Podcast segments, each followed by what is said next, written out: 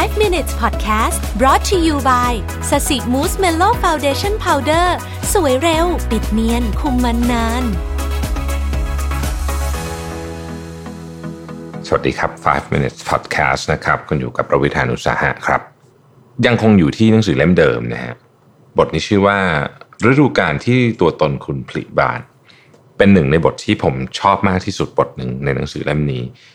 ในช่วงเวลานี้ด้วยนะครับ เขาเล่าให้ฟังนะฮะบอกว่าการได้เห็นฤดูกาลทั้ง 4 หมุนเวียนเปลี่ยนผันไปตลอด 1 ปีนับเป็นอีกหนึ่งความสุขใจของอาจารย์มหาวิทยาลัยอย่างผม เพื่อนร่วมรุ่นที่แวะมาหาผมที่มหาวิทยาลัย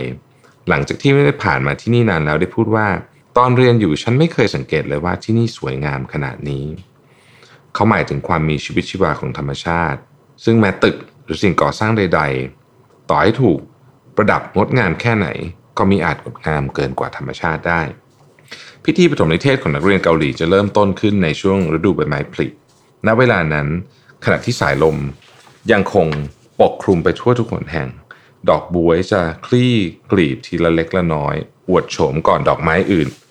จากนั้นเมื่อถึงช่วงปิดภาคเรียนดอกแมกโนเลีย ดอกอาซาเลีย ดอกฟอร์ซิเทียที่ปลูกไปตามทางเดินทั่วมหาลัยก็จะบานขึ้นพร้อมๆกัน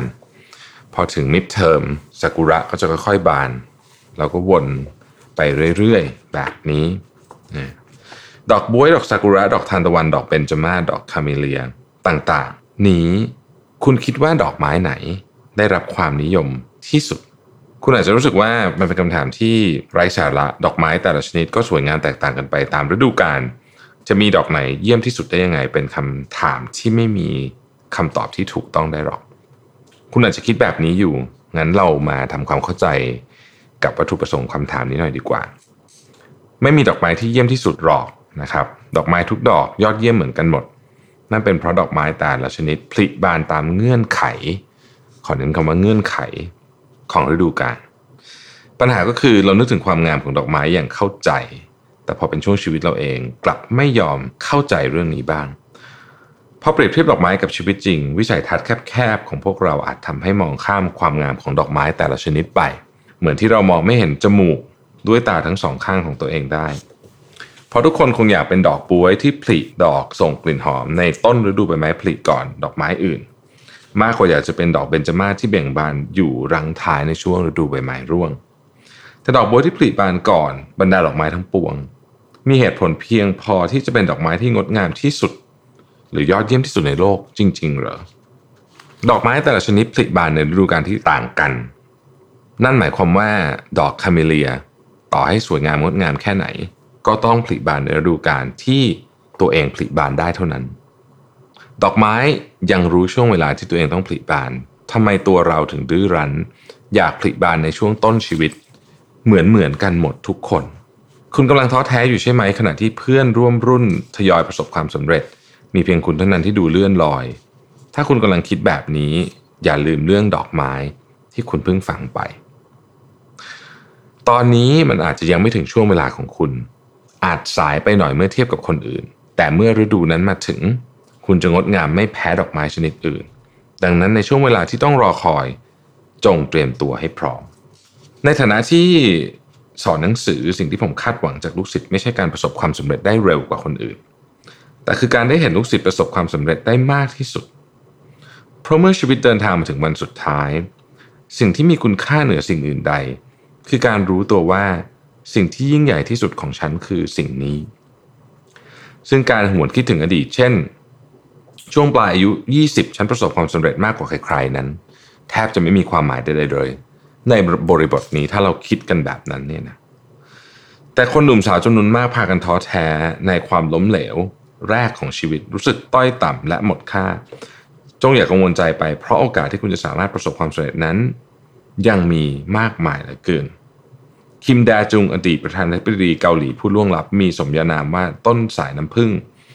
เพราะเป็นไม้เลื้อยที่ทนทานมาก สามารถผลิบานได้ในแม้ ฤดูหนาวที่หนาวเหน็บที่สุด คุณคิดว่าดอกไม้ของท่านผลิบานในช่วงเวลาใดกัน และแต่ละคนอาจมีความคิดเห็นที่ต่างกัน เพราะในปี 2000 ท่านได้รับรางวัลโนเบลสาขาสันติภาพ ขณะที่มีอายุ 75 ปี บางครั้งเรายึดติดกับช่วงเวลาสั้น ๆ ของชีวิต ที่เป็นช่วงเวลาที่เราคิดว่าเอาเองว่า ดอกไม้ทุกดอกต้องผลิบานพร้อมกันเพราะเราเห็นดอกบวยกำลังบานอยู่ แต่จริงๆแล้วเนี่ยการที่ทุกคนสนใจแค่ว่าวัย 20-30 หรือ 40 กำลังจะทำงานอะไร แต่กลับขาดวิสัยทัศน์ เมื่อเฝ้ามองถึงวัย 50ถึง60 ซึ่งอาจจะเป็นวัยที่สวยงามที่สุดสำหรับหลายคน ยกตัวอย่างเช่นประธานาธิบดีคิมดาจุงผู้มีอายุ 75 ก่อนที่จะได้รับรางวัลโนเบล จงจำไว้ว่าสิ่งที่คุณต้องพยายาม ไม่ใช่เพื่อรางวัลนักแสดงหน้าใหม่ ที่ต้องได้เมื่อคุณเริ่มเข้าวงการเท่านั้น แต่สิ่งที่คุณกำลังพยายามทำคุณกำลังพยายามจะรับรางวัลนักแสดงยอดเยี่ยมแห่งชีวิต ดังนั้นหากคุณกำลังท้อแท้อยู่ ชีวิตของคุณดูเลื่อนลอย เพื่อนคนอื่นประสบความสำเร็จไปหมดแล้ว อย่าลืมเรื่องที่เพิ่งเล่าให้ฟังไป ดอกไม้แต่ละชนิดผลิบานในฤดูกาลของตัวเอง ตอนนี้อาจจะยังไม่ถึงช่วงเวลาของคุณอาจสายไปหน่อยเมื่อเทียบกับคนอื่น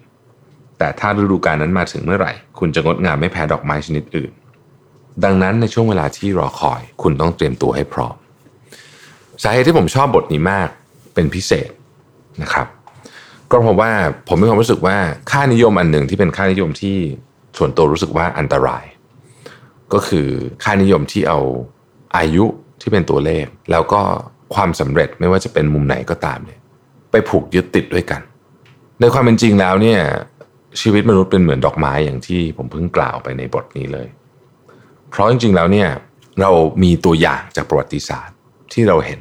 ว่ามีคนจำนวนมากที่ไม่ย่อท้อ ในช่วงวัยหนุ่มสาว อาจจะไม่ได้เป็นช่วงเวลาที่ดีสำหรับเขา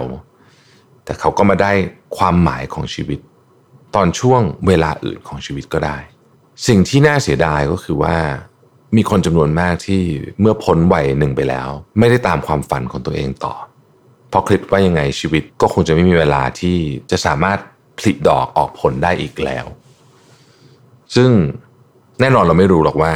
ถ้าเขาสู้ต่อเขาจะเป็นยังไง แต่เรารู้แน่นอนว่าถ้าเราละทิ้งความฝันของเรา เราไม่มีวันได้มันแน่นอน ตลอดชีวิต